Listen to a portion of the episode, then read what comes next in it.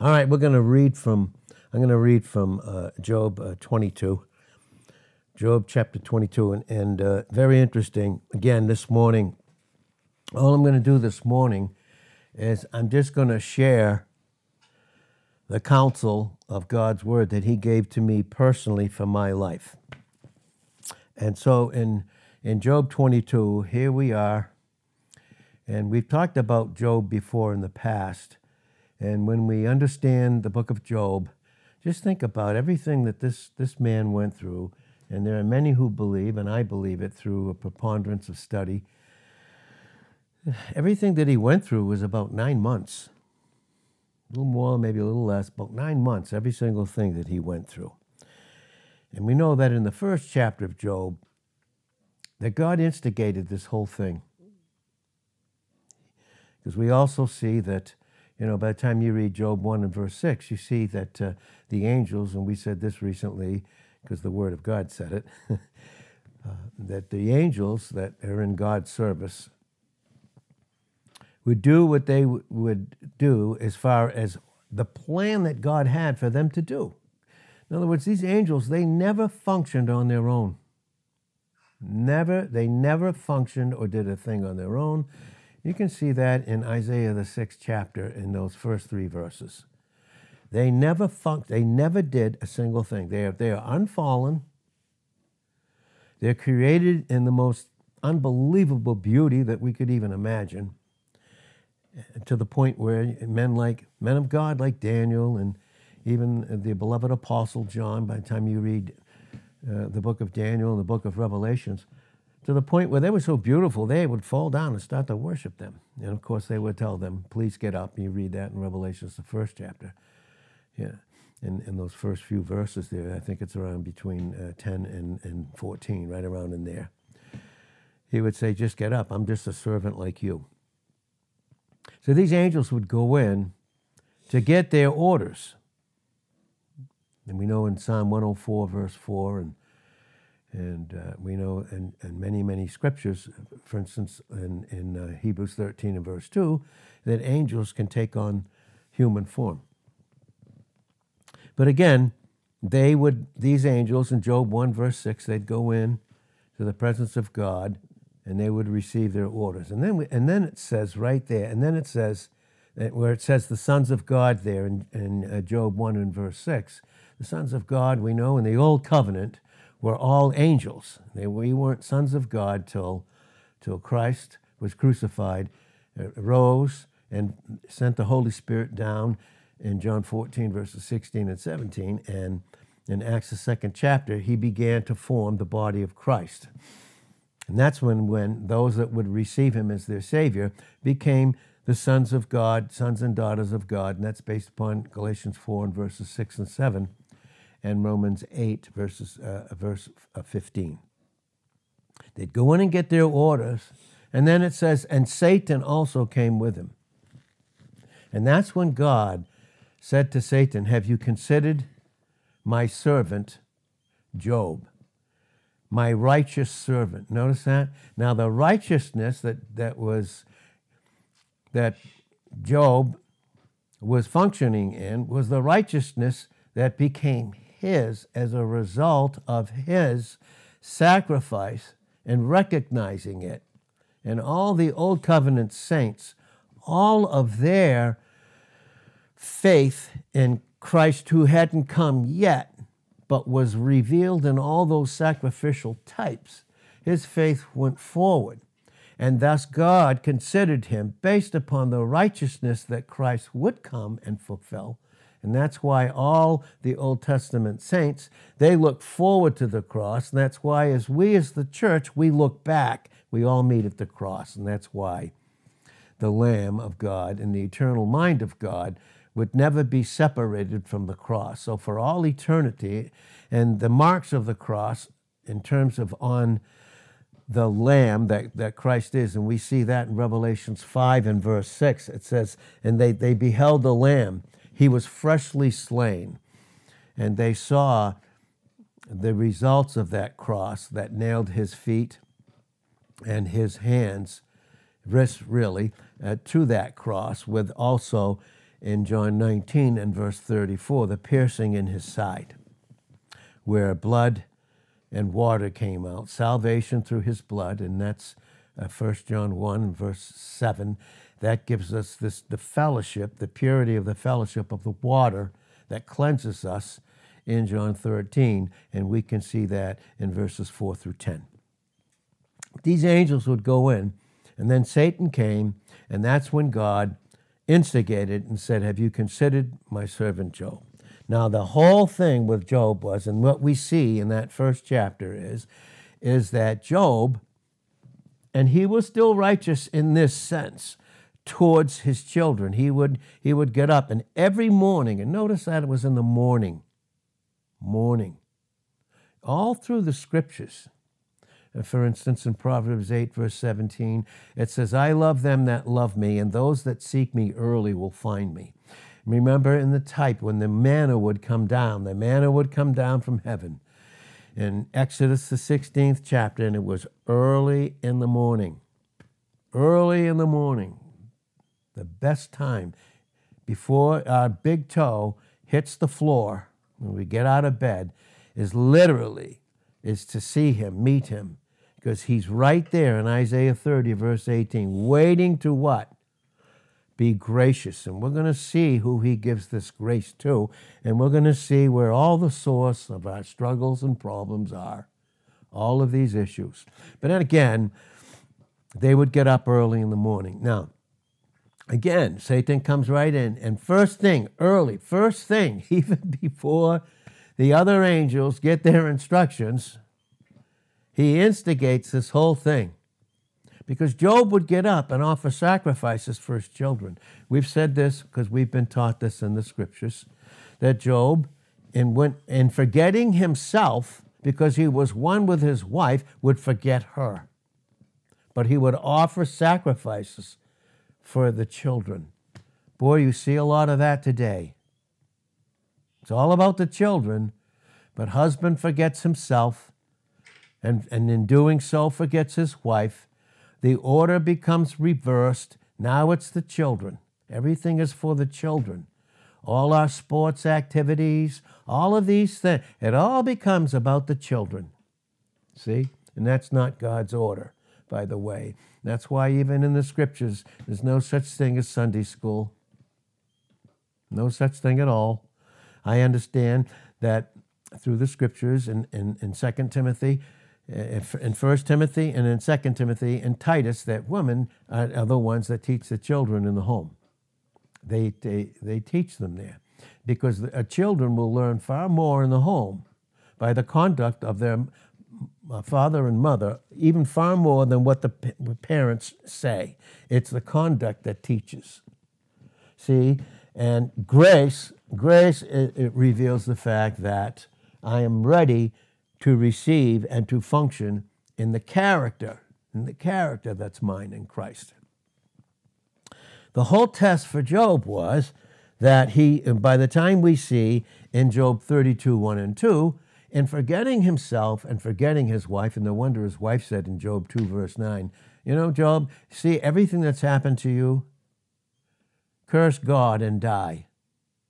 You know, when we forget God, what do we want to do? We function in the flesh, the unsaved, and, and, and, and, and of course, they're still functioning under the prince and power of the air, just like a Christian would, still in the flesh. And what do we do? We curse God. In other words, we blaspheme and blame God for everything. And again, that word blaspheme literally means to blame God, to make him guilty of evil, to blame him for everything. Why don't you do this? Do you ever counsel God with doubt? Because that's the only way we counsel Him with doubt and fear and pride.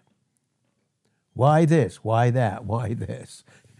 You know, after, after He has saved us, crucified the old in Romans 6, 1 through 6, paid for all of our sins in Psalm 103 and verse 12, given us His precious Son in, in John 1, 16 and 17 because he put on that humanity in the 14th verse in that chapter. He's given us his son and then given, eh, given us everything that his, his son has accomplished for us. But of course, that substitution and, and reconciliation was based upon the fact that he first propitiated his father on the cross in Genesis 22 and verse 8 in the type. Did all of that. And with these trials that sometimes we think we get so shocked by them in 1 Peter 4:12, like this fiery trial, trial, this fiery pain is some kind of thing that shouldn't be common to us. No, the unsaved even have that. They just don't have Christ like we do. They just don't. Well, Job forgot himself and he forgot his wife. He focused on his children because the reality is that in forgetting God, we function, and this is same with us now in Romans 8, verse 9. We have the flesh, it's still in us, but we're not of it. We are of Christ.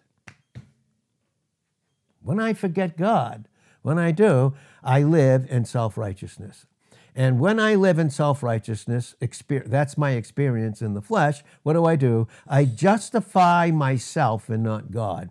Now, justification, we realize, is the fact that Christ, through what he's accomplished on Calvary, propitiating the Father, everything he did was to the Father, and then once the Father with through the Son was satisfied, he could function for us.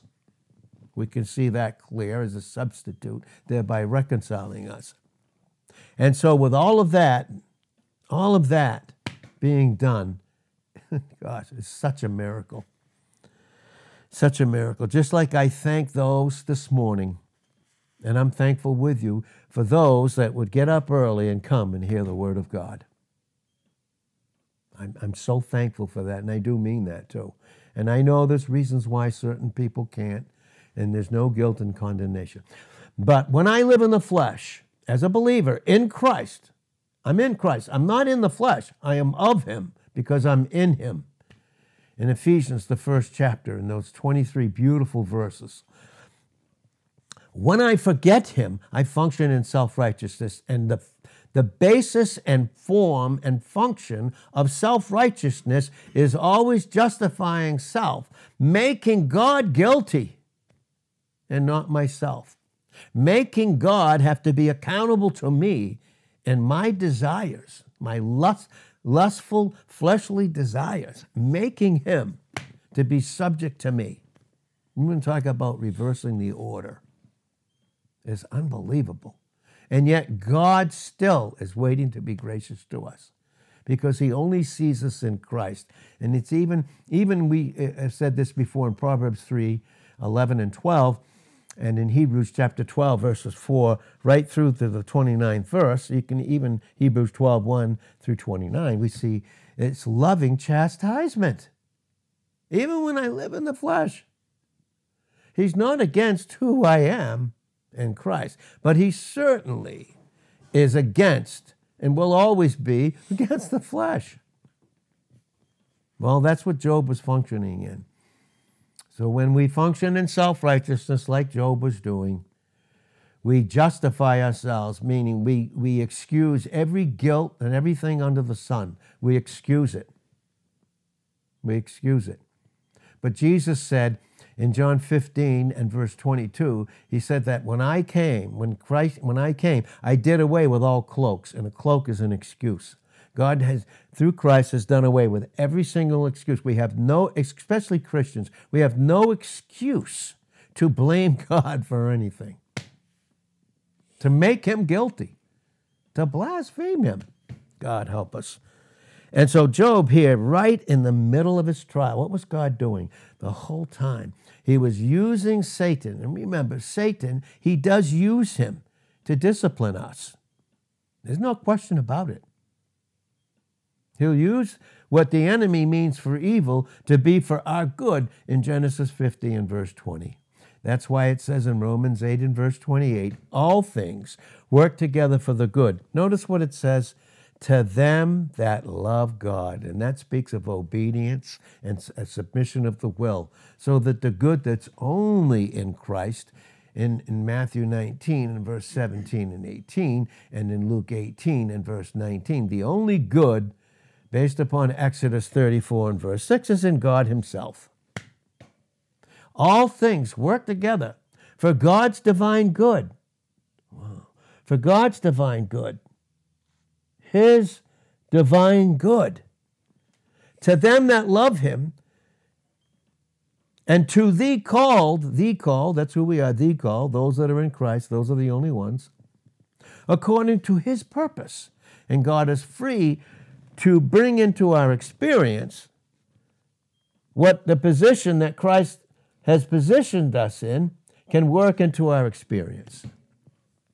But here's Job in the middle of his trial. We see in Job 22. In Job 22 and verse 29. And this is what God was counseling me. He said, Add the source of all your irritation, the source of all your unbelief, the source of all your doubt, the, the, the, the source of all your suspicion. All of that's in the flesh, and it's not who we are. When God deals with us, He deals with us based upon who we are in Christ. He wouldn't even be dealing with us. That's why Jesus said, even in his high priestly prayer, being one with the Father, remember, I and the Father are one in John 10, verse 30. And that's why he said in 17 and verse 9 of John, I pray not for the world, I pray for them, but not for the world. I don't pray for them, of course, but I pray for the world. They're the called. And he works in the purpose, the finishedness of his purpose into our experience when we're humble. It's the only time he does it. Here's Job 22 and verse 29. It says, When men are cast down, then you, God Himself, will say, There is lifting up. That's what it says in 1 Peter 5 and verse 5. This is the true verse, by the way. You younger, submit yourself to the elder. In the function of the local assembly, in this dispensation of grace, the church age, in the function of that local assembly, young, the you younger, submit yourself to the elder. Be clothed with humility. You know when, when I'm clothed with humility, you know what? God will give me the grace to clothe myself with humility to keep out the cloak of the excuses in John 15 and verse 22. That means keeping Christ out of the experience. When I am clothed with the flesh, and we need, that's what Ephesians 4 20 through 24 is teaching us. Put off the old and put on the new. Get covered with the right clothing. Put on, in your experience, the reality of your position. Do you remember when they heard the voice of God walking in the garden in Genesis 3 and verse 8? And then they hid themselves in the trees? Because even though they covered themselves with fig leaves, they still, they still saw themselves in the presence of the pre incarnate Christ. What? He said, We are naked, we hid ourselves. You see that in Genesis 3 8 to 12. Then he said, Who told you you were naked? The voice said, Who told you you were naked? Who told you that Christ wasn't sufficient? Who told you that Christ wasn't your all? Who told you that in your experience? Did a lie begin to be lodged in your experience? Well, why, when men are cast down, then you will say there is lifting up. 1 Peter 5 6. Humble yourself. Be humble is what it says in the original. We shared that through the scriptures the other day. It doesn't say humble yourself, it says be humbled. Be humbled under the mighty hand of God. Who's the mighty hand of God? Isaiah 59 uh, 1. Is his hand shortened, his arm shortened, that he can't do anything? No, but your sins have separated you, in verse 2 of Isaiah 59, from him in your experience. Why then are men cast down? Well, there's lifting up. Humble yourself in 1 Peter 5 and verse 6, under the mighty hand of God, that he may exalt you. Who exalts us? And what is the exaltation based upon? The fact that our source is Christ in us. We wouldn't be lifted up if Christ wasn't in us if he wasn't the treasure in that fragile clay jar in 2 Corinthians 4 and verse 7. There is lifting up. And listen to what it says. And he will save the humble person. Notice that? He will deliver. Now, we've already been saved. We've already been born again in John 3 3 through 5. We've already been born again. We've been placed in Christ. We've been placed in him in those first two chapters resulting in the third chapter of Ephesians, the epistle to Ephesians. That's what has happened with us.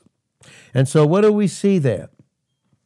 We see that he will deliver experientially the person that, has, he, that he has humbled.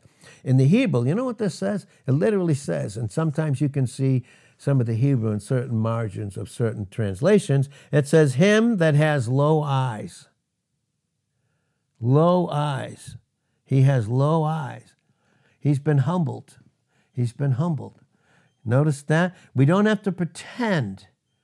We don't have to pretend to be loved. We are loved. But in our experience, if it's pride, are we? Is that our experience? No.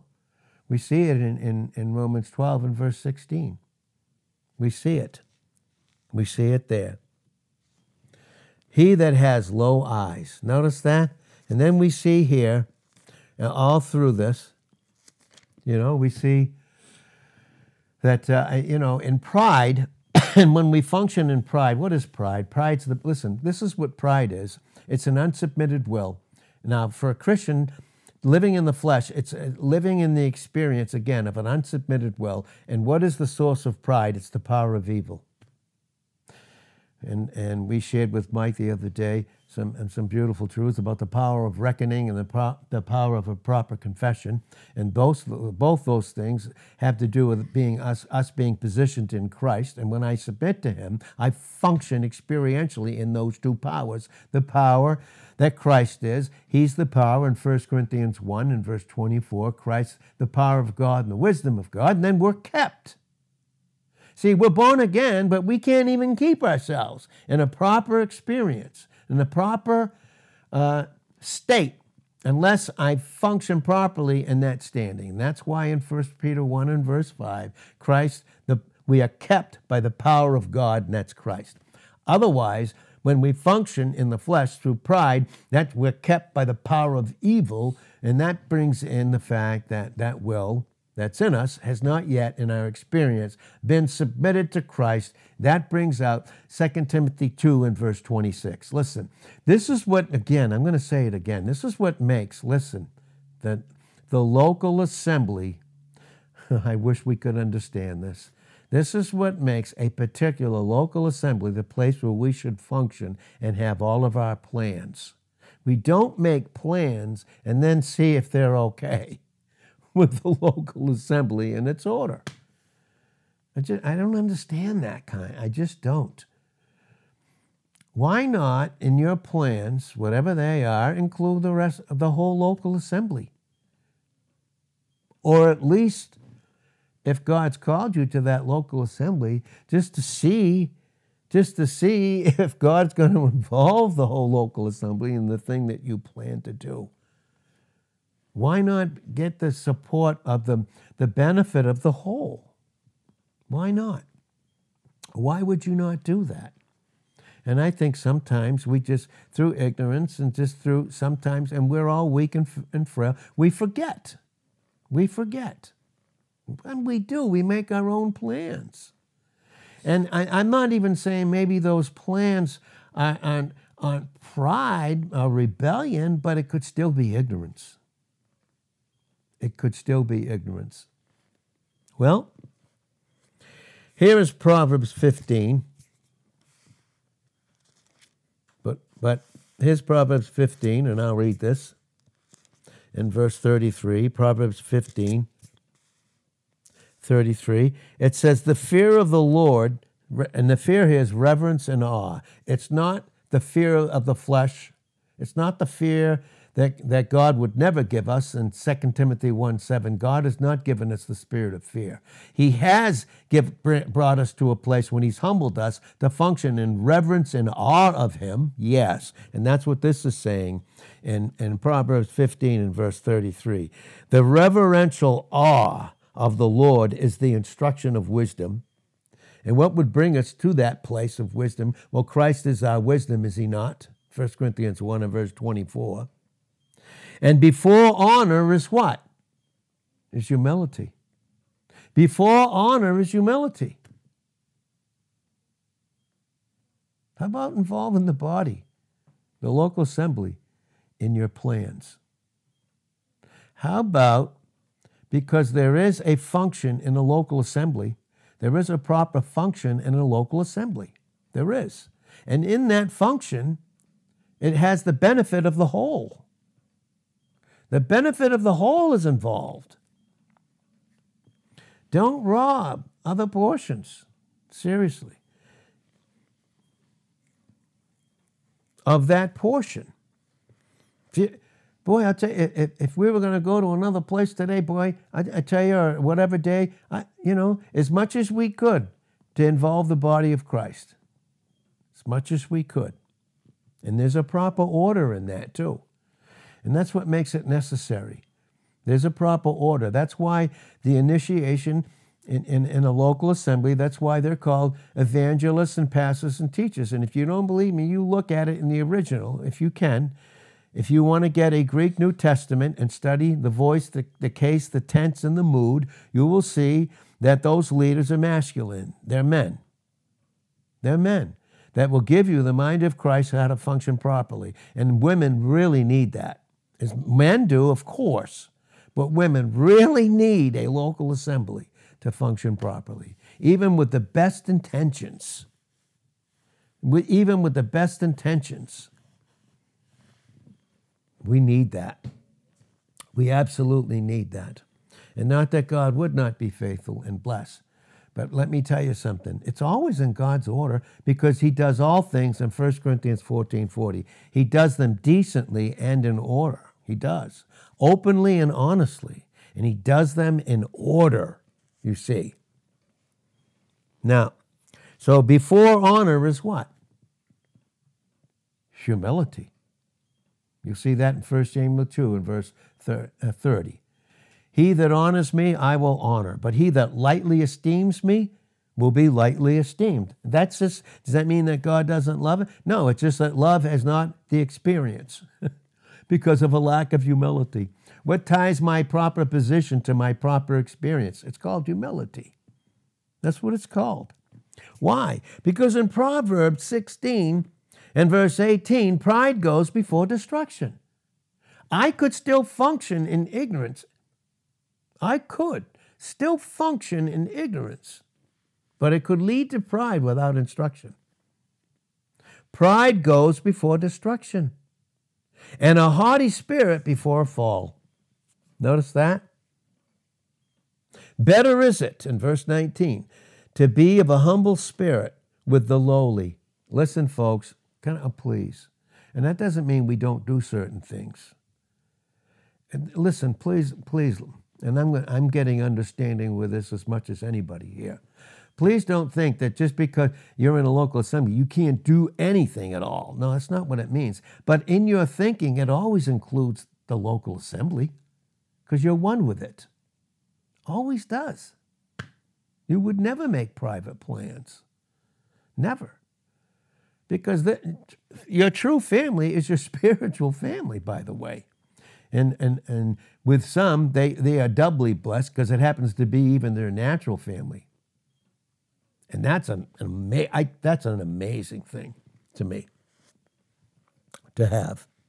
Better is it to be of a humble spirit with the lowly than to divide the spoil with the proud. He that handles a matter wisely will find good. God's good.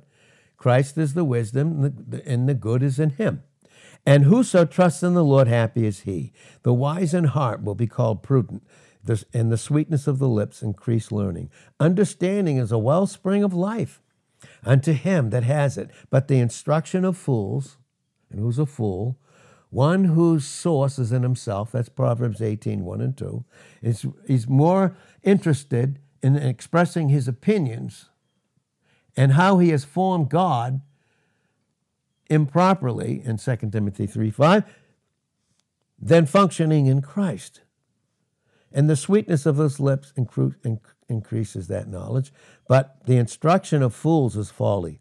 The heart of the wise teaches his mouth, makes wise his mouth, and adds learning to his lips. Pleasant words are as a honeycomb, really the droppings of the honeycomb, sweet to the soul and health to the bones. There is a way that seems right unto a man, but the end of that way is the way of death. the way of the self, the unsubmitted will, through not having any teaching. Again, this is brought out in 2 Timothy 2, verses uh, 24 to 26, because if I don't have proper teaching, I get into the other foolish things and questions that are, that are brought in through the enemy in 2 Timothy uh, 2 and verse 23.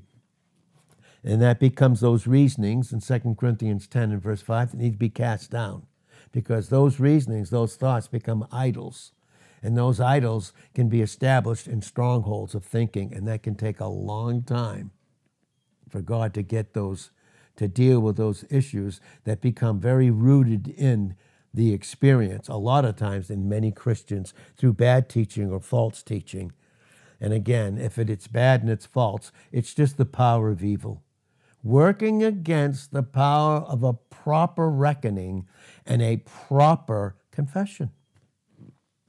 See? And this is a very beautiful thing. Again, there's a way that seems right unto man, but the end thereof are the ways of death. Again, that's Proverbs 14 and verse 12. We can see. So, Job, his whole problem, the whole thing with him, the whole thing with the Christian, the whole thing with the Christian that doesn't have proper teaching, or that has it and doesn't submit to it, just, we just function in pride. We just do. You know, even the Pharisees, you look at the Pharisees. By the way, again, I want to make this clear. There's a reason why that that you know Mike and I and I believe that that that God is you know just through and anyone that that's been around him long enough knows that that by the pure grace of God that God's given him the gift of a pastor teacher but Pat, this is why pastor is not a title. We don't believe in titles, and I'm going to show you why we don't. Because here's what I will base it on. This is what I base it on, okay? Here is the scriptures, right? So if I base it on the scriptures, it must be God's thought, right? So here we're going to see why we don't believe in titles. And pastor is not a title.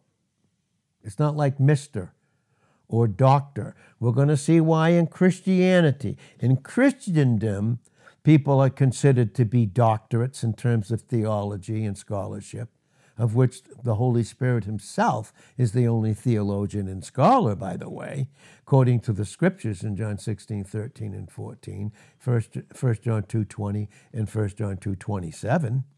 Here's why we don't go by titles. A pastor is a function a gift that functions properly in submission to the head Christ, and that's brought out in Ephesians 4 and verse 8. Here's why we don't believe in titles. This is why. This is Job chapter 32 and verse 21 and 22.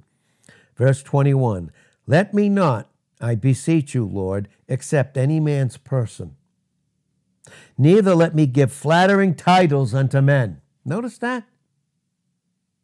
Flattering titles unto men, because then they become, in so called Christianity, which it's just truly not functioning in a right experience, they become more important than anyone else in the body of Christ who has just as much Christ in them as anyone. Now, the gifts may differ, and the places and function in a local assembly differ, yes.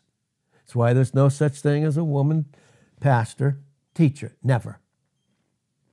That's, for, that's, that's 1 uh, Timothy 2 11 to 14, 1 Corinthians 14 34. Ever, there's no such thing as that.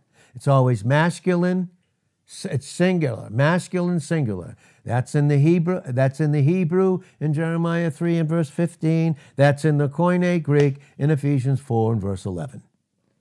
That's why man, that's why women will find their place of security in submission in a local assembly and in Hebrews 13, 17, obeying and submitting themselves to those guides. And those guides are masculine singular. Masculine singular. Let me not, I let me not, I beseech you, Lord, accept any man's person, neither let me give flattering titles unto men. Here's, here it is in Job 32, verse 22. For I know not to give flattering titles In so doing, my Maker would soon take me away. In other words, I'd be soon taken away with a man's personality and make him be my authority. That is brought out clearly in Revelations 2, verses 4, right through 7. We allow another authority. That doesn't mean we don't honor and value those that are pastor teachers. And we should honor one another. We should honor one another and submit to one another in the reverence of Christ in each vessel in Ephesians 5 and verse 21. But there is honor to proper place in a local assembly, and that is 1 Thessalonians 5 12 and 13, to esteem them highly for their work's sake, their labor. And that esteeming goes into certain things that certain Christians don't want to hear about, and one of them is called giving. That's part of the esteeming. As much as we may not do it or may not like to hear it, it's just as much the Word of God in submission to it as anything else. And that's also in 1 Timothy 5 17 and 18. That's why in 1 Timothy 5 1, we never rebuke an elder, ever, an older person, ever, in a spiritual family, ever. Never do it. That's never our place. We leave the place to do that. When I leave my proper place, I give place to the, I'm, you know, I'm open to the power of evil. Now, for I know not to give flattering titles, for in doing so, my Maker would soon take me away. Did you know? Did you know? With me. And I will, I will show you these scriptures away. And this is a title that Job was giving to himself as a righteous one above his, above his, his own children. That's what he was doing. Fact of the matter is, there's three places in the Word of God where it even brings up doctor. Only three places in all the scriptures. And here they are. I'll read them. This is Luke chapter 2 and verse 46. And it came to pass that after three days, this is Christ, he's 12 years old. He's 12 years old. After three days, they found him in the temple, sitting in the midst of the doctors. Notice that? They're called doctors, both hearing them and asking them questions. Notice that? It's doctors. Now, how do we know who are these doctors? Who are they? Who are these particular doctors? I wonder who they were. Well, well, this is what the scripture says they are. We'll see this in Acts 5 and verse 34. It says, There stood up one in the council, a Pharisee named Gamaliel, a doctor of the law. How do we interpret doctor in the scriptures? They're doctors of the law, it has nothing to do with Christ. Titles have nothing to do with Christ. Ever. Never has a thing to do with Christ. Not one single thing. And so, what men do when they think that the righteousness that God gave them, they think they can function with that righteousness apart from Christ, it becomes their own and elevates them into a place that's called pride. Pride in, in the original languages, in, in, in, in Koine Greek and Job, in, in uh, James 4, verse 6, is huperphanos. And huperphanos means I lift myself up above Christ himself, the Word, the Holy Spirit, and the local assembly, the body of Christ. I lift myself up above and think that I'm going to function, go places, and do things apart from the local assembly. When it's ministering, is it should it be apart from the local assembly? I don't know. The last time I checked, we're all one. We're all one in the scriptures. And so that's what Job was doing. You know, the source of all my personal problems is pride. That's right. I can view pain from God. And let me tell you, if you and I have pain or suffer or are afflicted, let me tell you, if we're the dot, and we are, in the moment we receive Christ, He encircled Himself around us, and whatsoever touches the dot has to go through the circle. And if there's pain in our life, God has allowed it, just like He had to allow in Job's life pain, to bring him to a place where he had to constantly rely upon Christ and not take credit for a single thing. Because we'll do that and, and we will listen the moment that you and I function in the flesh. We elevate ourselves above Christ, above the uh, God, above God Himself, above everything. Where did the flesh come from? In Genesis 3, 1 through 6. Came from our first parents submitting to Satan, who functioned in pride in Isaiah 14, 9 to 17, and Ezekiel 28 and verse 15. That's where it came from. We see that crystal, crystal clear, as about as crystal clear as we could get in the scriptures. We see it there. The source of all uh, my problems, my personal problems. So, how do I view pain then? How, how do I view it? Either through the power of evil or the power, listen to this, of a proper reckoning so that Christ becomes my proper confession and he'll use pain because we need it. And that pain, in many, many cases, is what? What does it amount to? What does it amount to? What is it? It's God's yoke. It's God's yoke. Again, bing, the third one is Luke 5 17. So it's 246 Luke 5 and verse 17 and Acts 5 and verse 34, only three times in all the scriptures they're called doctor. They take to themselves the title. Nowadays, nowadays, you know, those of the legalistic crowd that think they're going to do things to help Jesus do what only he could accomplish in God, they're going to help him. They used to wear phylacteries. A phylacteries, they had these leather glasses with scriptures all on the inside tied. They'd have scriptures on their arm, they'd have it here. They had them all on their long flowing robes for everybody to see and lift them up and to honor them. today, those are titles. That's what they are today titles. Isn't it interesting here that those doctors of the law, and those were Pharisees, those doctors of the law, look at what Jesus said. And listen, this is you and this is me in the flesh. This is me in the flesh when I don't submit to him. You know, thank God we have a local assembly that we can be accountable and responsible in.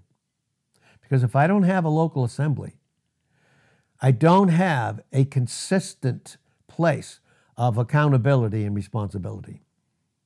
I just don't. I don't. Don't make plans and then check to see if they're all right. They may be. And it may be God, but gosh, how about, you know, what about the rest of the local assembly? How about that one? This is this is John the fifth chapter. John the fifth chapter. You know the Pharisees, the doctors, right? Their whole being under the power of evil, they would, thought they were doing God's service. They thought they were worshiping God to kill the body of Christ in John 16 and verse 2. They said in unison in John 18 40, not this man. And furthermore, they said in John 19 verse 15, murder him, crucify him. See that? You know what the place of the flesh is? I don't want Christ. He's not involved. You know, when the law is tolerated, when legalism is tolerated, the flesh has to be tolerated. That's right. Flesh is. Is there any order in that? Is there any order in that? None. John, the fifth chapter. John, the fifth chapter. Verse 36. But I have a greater witness than that of John. For the works which the Father hath given me to finish, which he did in John 17 and verses 4 and 5, which only it was his whole life in 434 of John. That's why in 829 of John and Romans 15:3, he always did those things that please the Father. He's the only one that ever did. What makes us think we can please God, do anything for God outside of God's order, and it's still Still, the dispensation of grace, the church age, that's made up of local assemblies. The toughest thing to get into, even the most instructed individuals, to those that you love deeply, it's the hardest thing to get involved, get into the proper thinking of individuals. The same works that I do bear witness of me that the Father has sent me. And the Father himself, which has sent me, has borne witness of me. You have, you have neither heard his voice, he's speaking to the doctors of the law. You have neither heard, heard his voice at any time. The reason is because their source was very subjective. It was themselves or what they thought was themselves. Just where they, they were just functioning under the power of evil and the pride of ignorance.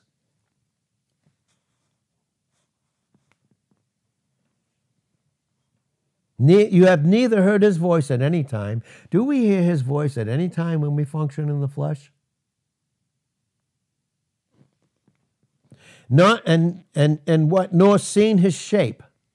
And only this is this is literally John 1 and verse 18. This is the Son of God. No created being, no created angel in John 1 18 has ever seen God in all his fullness.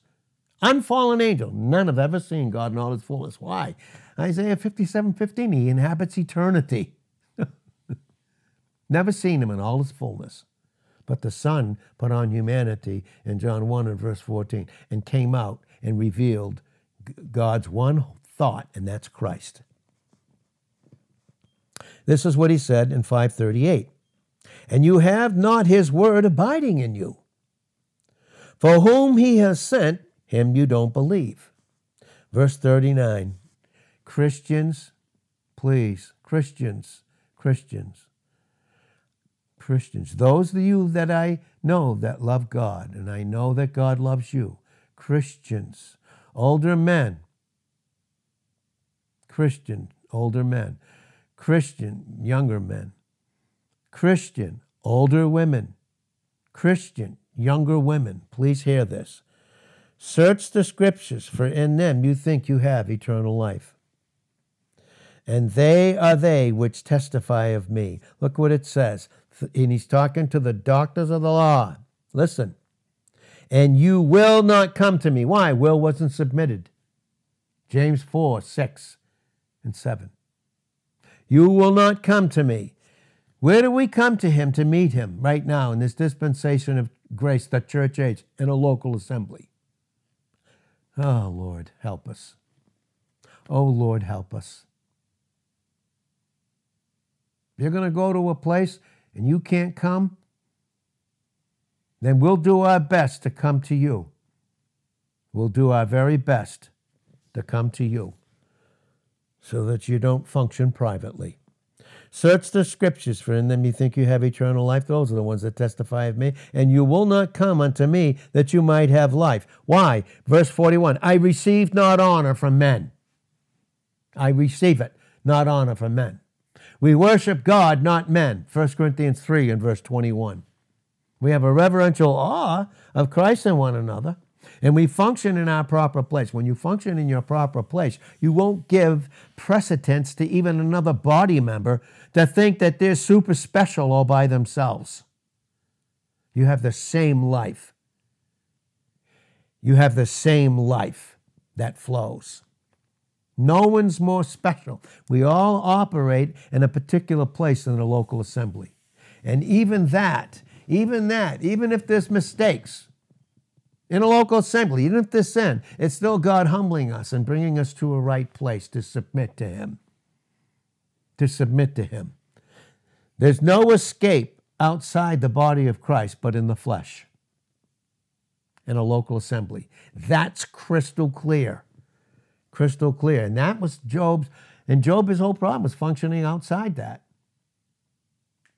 And we have far more, we have far more than Job ever had. Far more.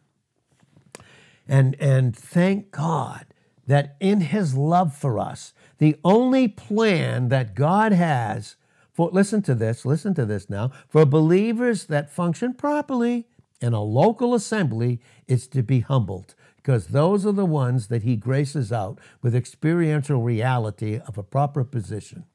They're the only ones, folks. They're the only ones. We have visitors coming here. Boy, what I love the whole body to be with them when they come. We have visitors here. And I don't think it should just be one or two people. As much as much as possible, I think we should include the body of Christ so that they can experience a full blessing from God through each portion in that body as much as we're able to do so. All right, that's what I believe. We have visitors coming here this morning that I would love the body of Christ to surround, to minister to them, to do the best that we can to come together and minister to them. The life that Christ has given us and the life that He's given them. And it's a beautiful thing to have. And I thank God. This was God's counsel to me was this morning, Ed, you can't do a single thing. And even the pain that I've given you right now, the pain of all these different things, even in your older age. You know what he's telling me in my older age? In an older age, you even need to be even more humble than when you were young. Than when you were young. Because if not, in your old age, you'll go right back to those youthful lusts in 2 Timothy 2 and verse 22.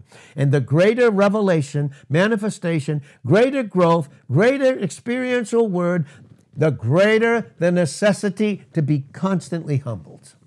And we need each other's portion to do that. We need it.